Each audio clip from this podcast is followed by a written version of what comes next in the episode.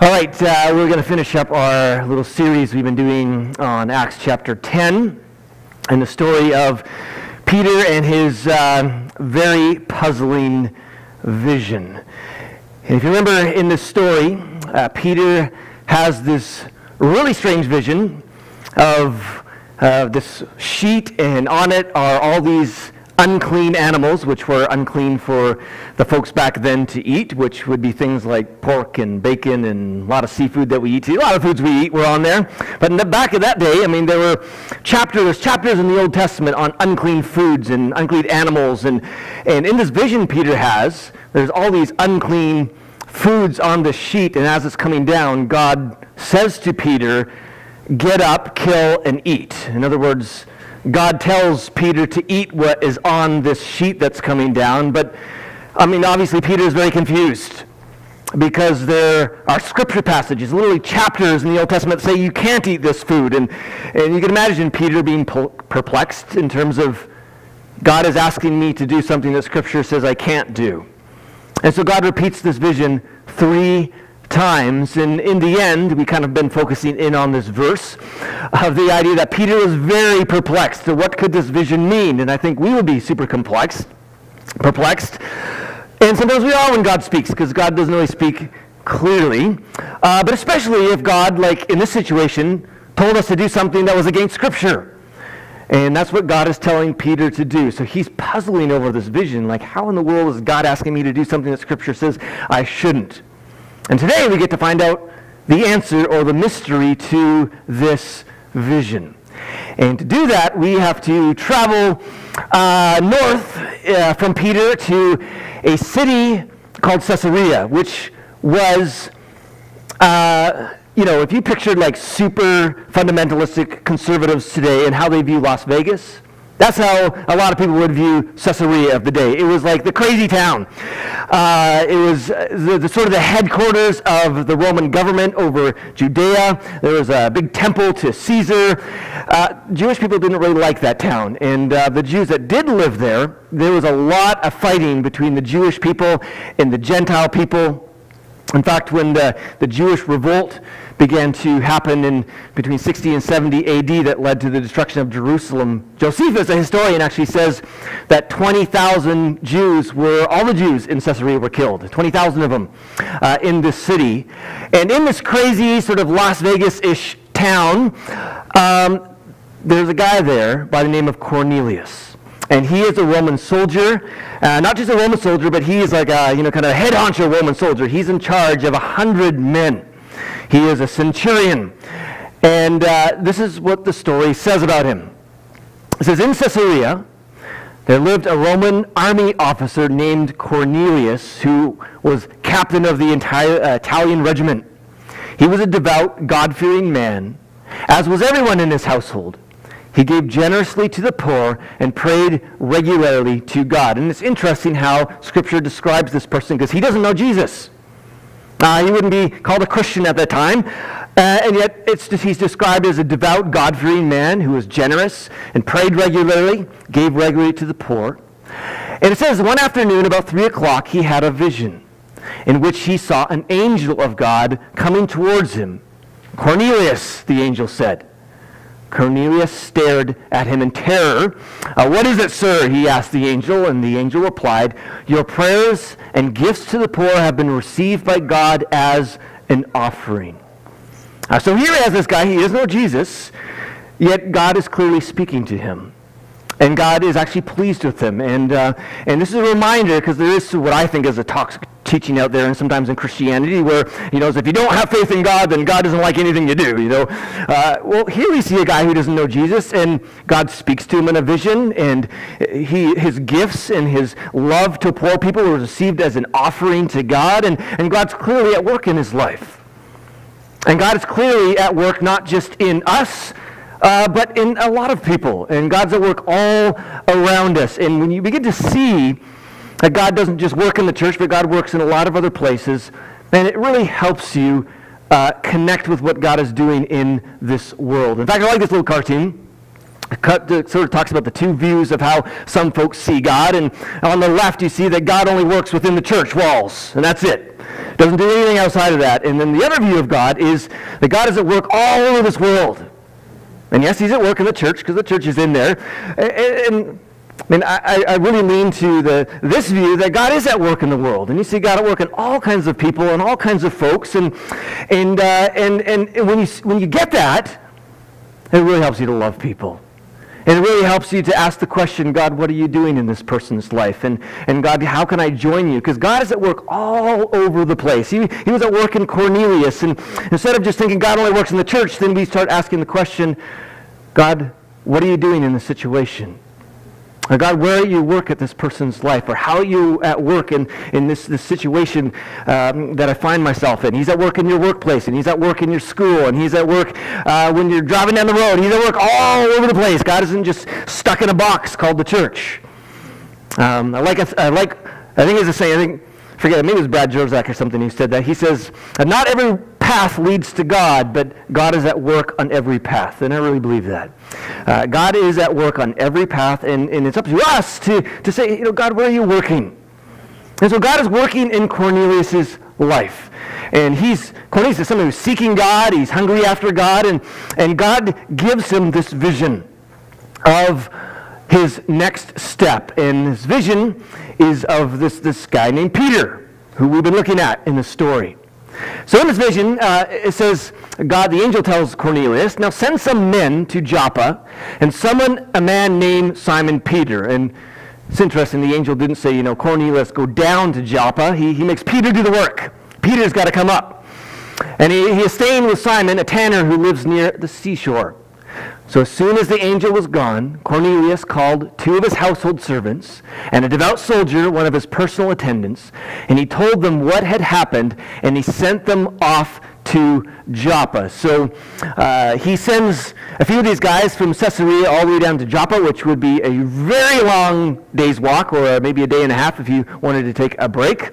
And so he sends these men down to Joppa. And meanwhile, as these men are approaching Joppa, this is where the story happens that we've been looking at for the last number of weeks, where Peter, in the meantime, is having this crazy vision of these, this sheet coming down with, you know, bacon and bacon-wrapped scallops and all that great food, and and uh, and he's perplexed because God is asking him to do something that Scripture says he shouldn't. And and right at that moment, as as this text says, as we've looked at, as Peter was puzzling over the vision, the Holy Spirit said to him, Three men have come looking for you. Get up."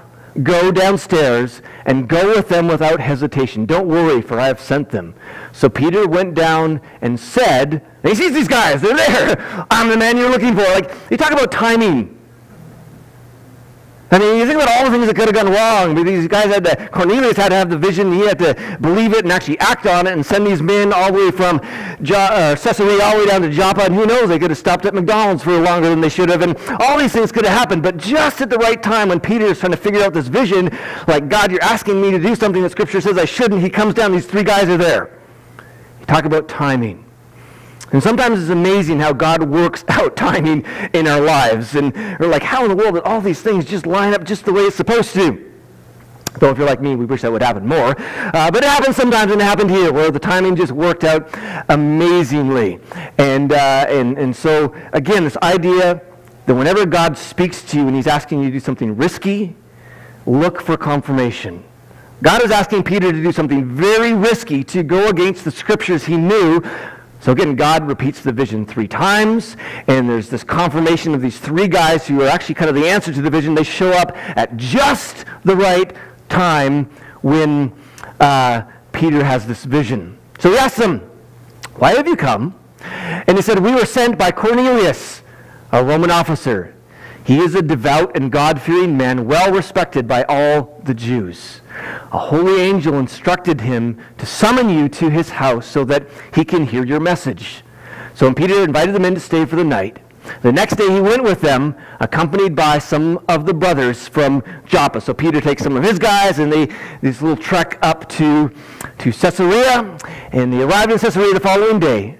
And Cornelius was waiting for them, and had called together his relatives and close friends. And you might do that too if you had an angel pop up at your house and tell you something crazy, and, uh, and you know this Peter guy's coming, I might invite a crowd around too. And so Peter has, uh, the Cornelius has a bunch of his relatives and close friends there. And as Peter entered his home, Cornelius fell at his feet and worshiped him. But Peter pulled him up and said, Stand up, I'm a human being just like you. Peter does something crazy here. He goes into the home of a Gentile, which is a big no-no. That was against their religious rules, against their, their religious laws. You could not associate with a Gentile. You couldn't go into a Gentile's house. But something's going on in Peter's mind uh, because of his vision, because of his experience with years with Jesus. There's something changing in him about how he sees other people. And he walks right into this home, which would be forbidden to him. And this guy kind of comes down and he worships him, which actually was a very common way to greet people who were kind of high up. The way you would greet a, uh, you know, a, a, famous person or a, uh, someone who was a hero, you would do that. But Peter says, hey, just stand up. I'm a human being just like you.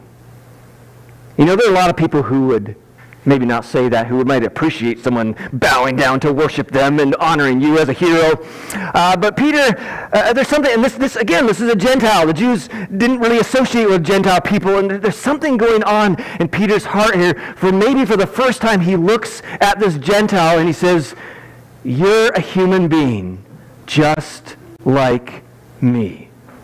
Because in many ways, subtly, if you grew up in that world, in that culture, you would not see Gentiles as full human beings. They'd be kind of less than human beings or half human beings or not. They don't have the privileges like we do. But something's going on. And, Peter says, you are a human being just like me. And that's how we got to see people.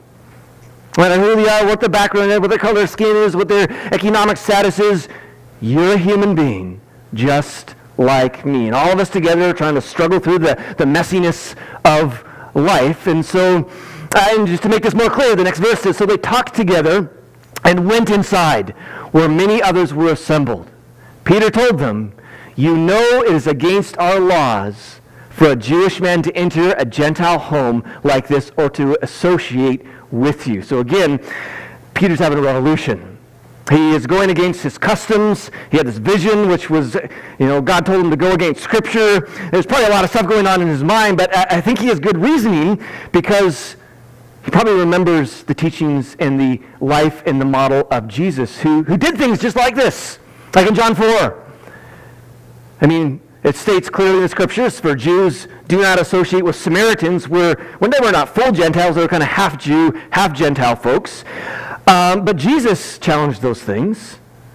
And, you know, when Jesus was talking to the woman at his wells, at the well, it says the disciples came back and they were shocked to find him talking to a woman. Not only was he talking to a woman, he was talking to a Samaritan woman, but, but Jesus was challenging all of these barriers and stereotypes and looking at other people as less than human. And Jesus had no problem hanging out with tax collectors and sinners and Gentiles and Samaritans. And, but it was such part of the, world for the disciples and for Peter that this, this would take a radical shift for them.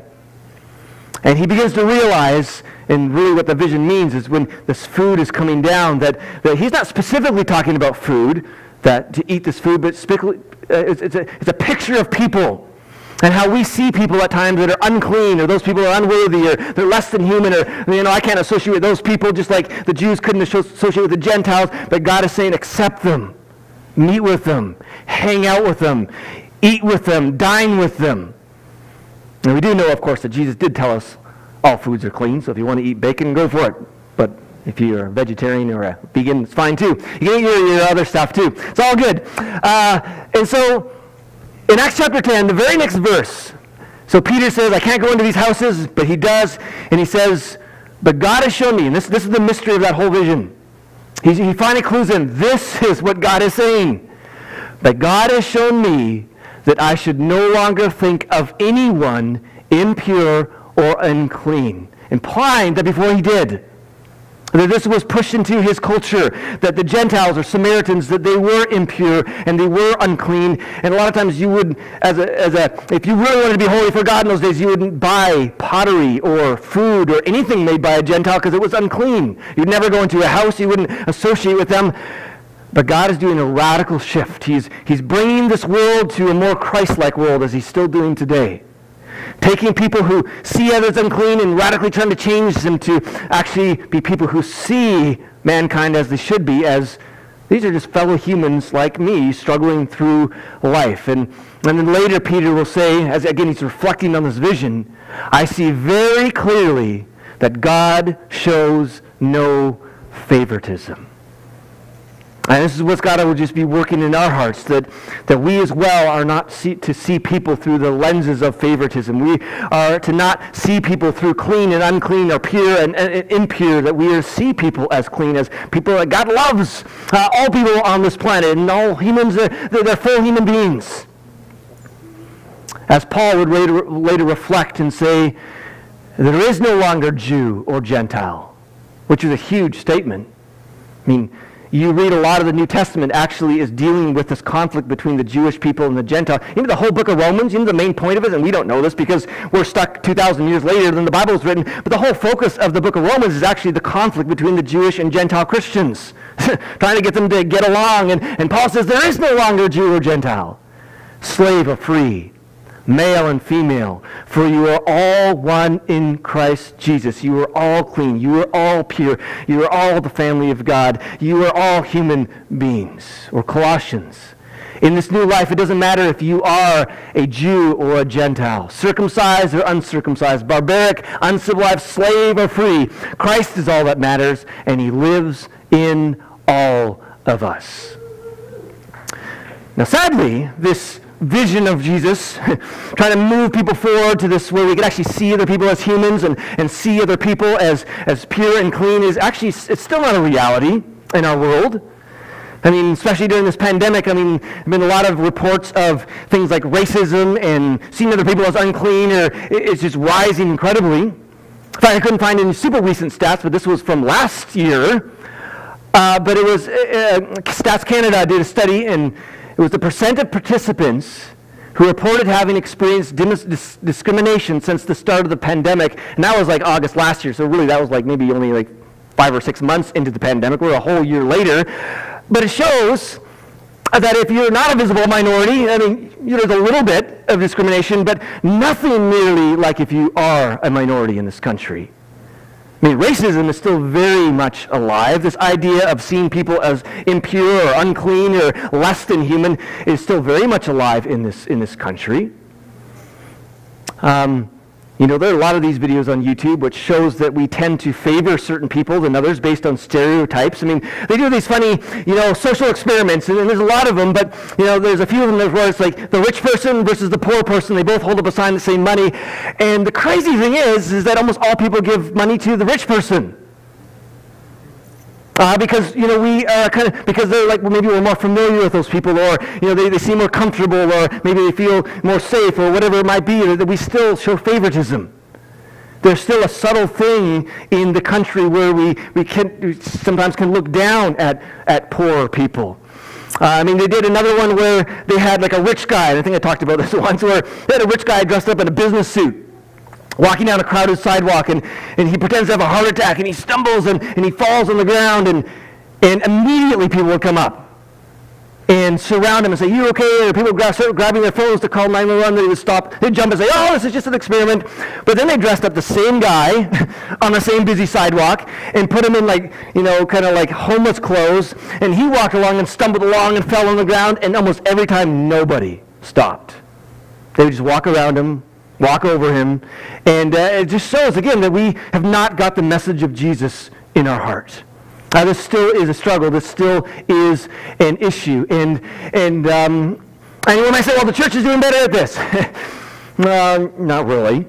Uh, Dr. Klyne Snodgrass, who's a scholar, he just talked about some of the mission work that's been done.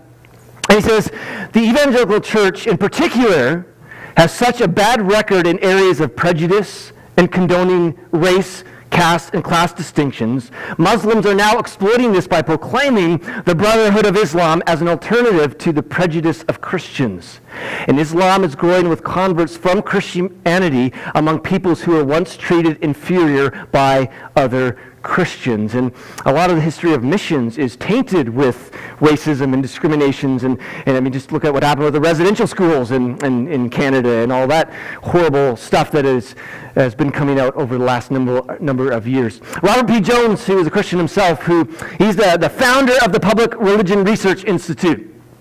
Again, he's a Christian himself. He says this For more than two decades, I've studied the attitudes of religiously affiliated Americans, so this is the U.S., and year over year, in question after question in public opinion polls, a clear pattern has emerged.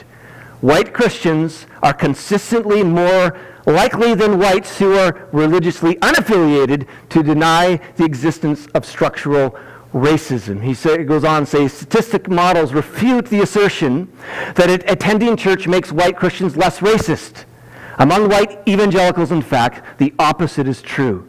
The relationship between holding racist views and white Christian identity is actually stronger among more frequent church attenders than among less frequent church attenders. And you might be like, well, how in, the, how in the world that could be? Because that doesn't line up with Jesus. that doesn't line up with the, the trajectory of where Scripture is pointing. Like, what in the world is going on when the folks who are supposed to be in church following Jesus are doing the exact opposite thing that Jesus uh, talked about. Uh, and sometimes, you know, he talks about how, you know, sometimes Christians can even fool themselves a bit in this area, where he says white Christians think of themselves as people who hold warm feelings towards African Americans, while simultaneously embracing a host of racist attitudes that are inconsistent with that assertion. In other words, it's easy to say, oh yeah, I'm not racist, or I don't see anybody impure, I don't see those folks as unclean, but when they do these more in-depth studies, they find out that a lot of times it's actually not true. And, and we know that the actions in the, the pudding's in the action, or there's some phrase like that, isn't there? I don't know. Uh, you know, it's not, not what you say, but it's, it's what you actually do and how you live that out. And so uh, this Christian, Robert P. Jones, is saying, you know, uh, definitely in the American church there's an issue. Uh, and then some the Canadian church tends to be maybe not quite as conservative in some ways, but there's association there, there for sure. Uh, but Peter says, you know, but God has shown me that I should no longer think of anyone as impure or unclean. And he says again, God shows no favoritism. But, the, you know, the funny thing is that even Peter, who had this incredible experience of this vision, and he, he says these things, even he really messed up in this area. And it's a lesson to us that we can kind of say, well, I'm not racist. I don't look down on other people. You know, I got it all together. I mean, Peter might have said this at this time, but you know what? There's another story in the book of Galatians where he actually begins once again to see the Gentiles as impure, and he begins once again to see them as unclean, and he once again begins to stay away from the Gentile folks. And the story is found in Acts chapter 2. And so this is, this is after this experience. It said, when Peter came to Antioch, this is, this is, this is Paul writing, I had to oppose him to his face, for what he did was very wrong. So here's Paul saying that Peter messed up so bad that I opposed him to his, his face. And he says, when he first arrived, he ate with the Gentile believers. So again, he was living out this, this message of Jesus out of, out of this revelation. He would go to a Gentile's house and eat with them and hang out with them. But afterward, when some friends of James came, Peter wouldn't eat with the Gentiles anymore. He was afraid of criticism from these people who insisted on the necessity of circumcision. As a result, other Jewish believers followed Peter's hypocrisy, and even Barnabas was led astray by their hypocrisy. So here's this whole group of, of church leaders who are supposed to be following Jesus and teaching Jesus, and they, they get stuck in this, this racist kind of, you know, you're less than human, I'm going to stay away from you, uh, because they were living in fear and and slipping from the message of Jesus. So Paul says, when I saw that they were not following the truth of the gospel message, this is how Paul sees it.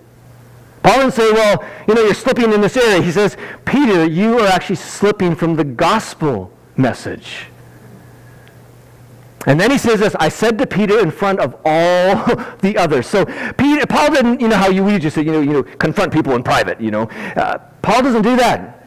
He just sees as such a serious gospel issue, such a corrupt view of Christianity at that time, that he just says in front of everybody, he says, what you are doing is not following the gospel message. And he says, we know that a person is made right with God by faith in Jesus Christ, not by obeying the law.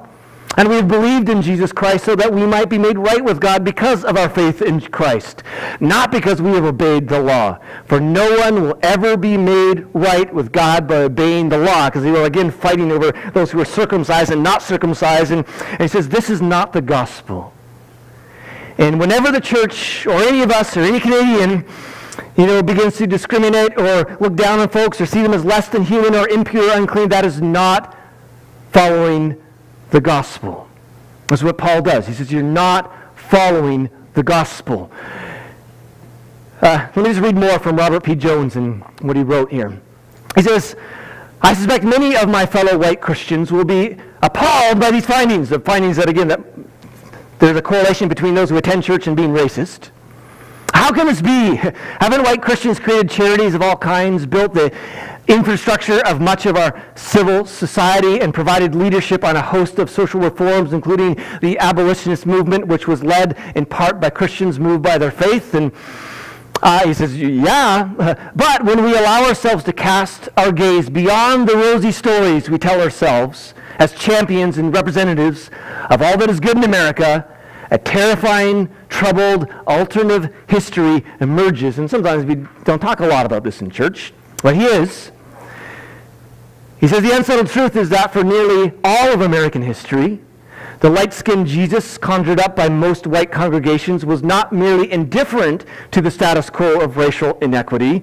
He demanded its defense and pres- preservation as part of the natural, divinely ordered, uh, ordained order of things. And, and, in fact, the church was putting God behind the racist uh, ideologies.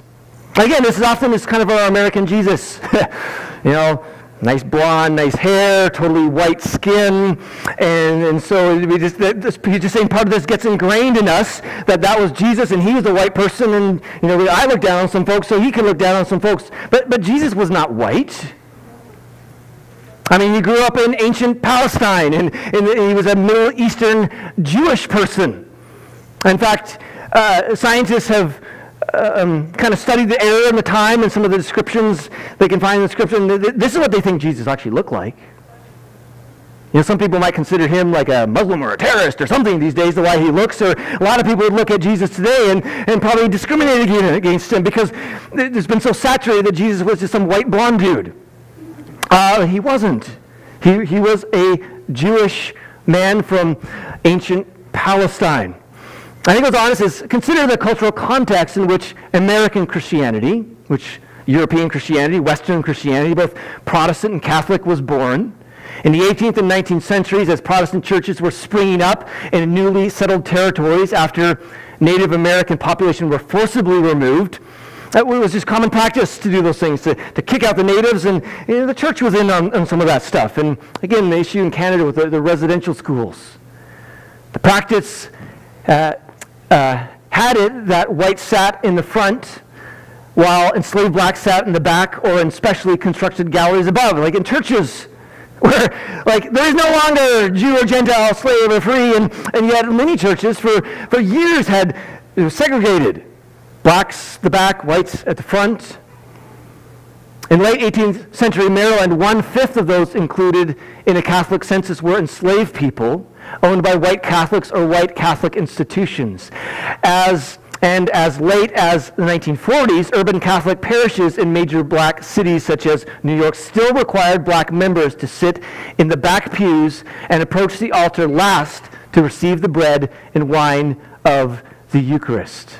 The plain testimony of history is that alongside what good we white Christians have done, White Christian theology and institutions have also declared the blessing of God on the enslavement of millions of African Americans, the construction of a brutal system of racist, uh, racial segregation enforced by law and lynchings, the resistance to the civil rights movement, and the mass incarcerations of millions of African Americans. When the patterns in the current public opinion data are seen in this light, they seem unsurprising and indeed inevitable a combination of social forces and demographic changes have brought the country to a crossroads. We, white Christians, must find the courage to face the fact that the version of Christianity that our ancestors built the faith of our fathers, as the hymn celebrates it, was a cultural force that by design protected and propagated white supremacy. We have inherited this tradition with scant uh, critique, scant critique. And we have a moral and religious obligation to face the burden of that history and its demands upon our present. Inaction is a tacit blessing on white supremacy's continued presence as a Christian habit and virtue. Doing nothing will ensure that even despite our best conscious intentions, we will continue to be blind to the racial injustice all around us. And, uh, and you can find some of those writings in the book, but he's just a lot of studies. And he's just saying, look, I mean, uh, sometimes we blind ourselves as the church to think that, that we're not racist people or we don't discriminate others, but he's just saying that all the studies show that it's an issue in the church. And so we need to continually going back to Jesus, go back to his message, and, uh, and living this, this, this idea out, um, uh, Jesus uh, does not want that kind of thing. So the question today is whether we white Christians will also awaken to see what has happened to us and grasp once and for all how white supremacy has robbed us of our own heritage and our ability to be in right relationships with our fellow citizens, with ourselves, and even with God. As Paul said, this is a gospel issue, Paul said. We have to accept, given the way in which white supremacy has uh, burrowed into Christian identity, that refusing to address the sinister disorder in our faith will continue to generate serious negative consequences, not just for our fellow Americans, but also for ourselves and our children. I love this quote by Donald Macedo from a book I'm just reading.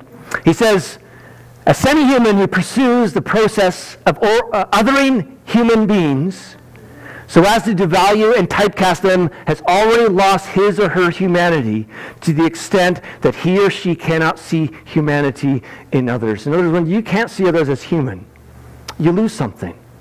When you can't see someone as fully human, as Jesus sees us all as fully human, you, you lose something of your own identity. You, you lose, we are all made in the image of God. God so loved the world that, as Peter says, you know, when Cornelius bows down, no, get up. I, I'm a fellow human just like you.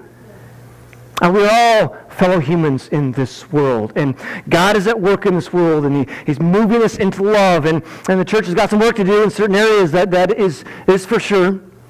Because Jesus himself is the one who, who, who broke down this division. As we finish up here with Ephesians 2, where it says, Jesus himself is our peace, who has made the two groups. He's talking about Jews and Gentiles, but we could fit whatever groups in there.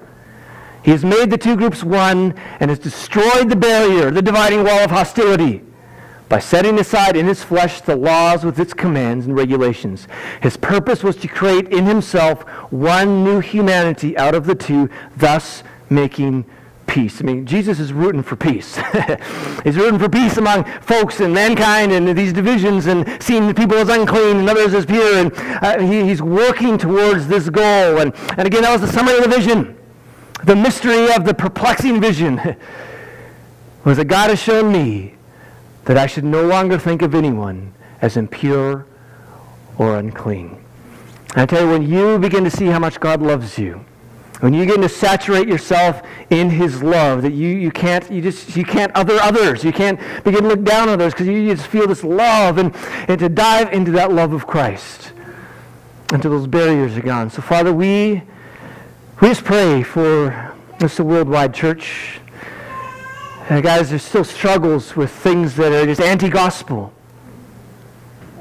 God, help us to see those around us as, as fully human. God, help us to see those around us as you see them.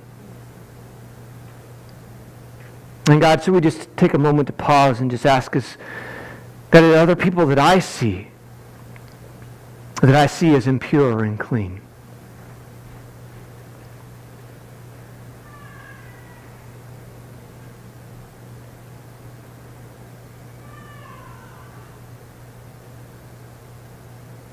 And if there are, just take a moment just to repent.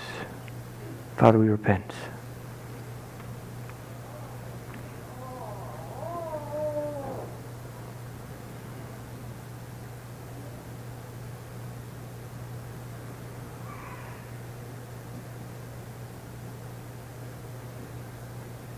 And God, we bask in your love. And we ask again that your love would so saturate our hearts, that we'd so experience your love. God, that it wouldn't matter who we ran into. That we'd see them as you see them. In Jesus' name, amen. Amen.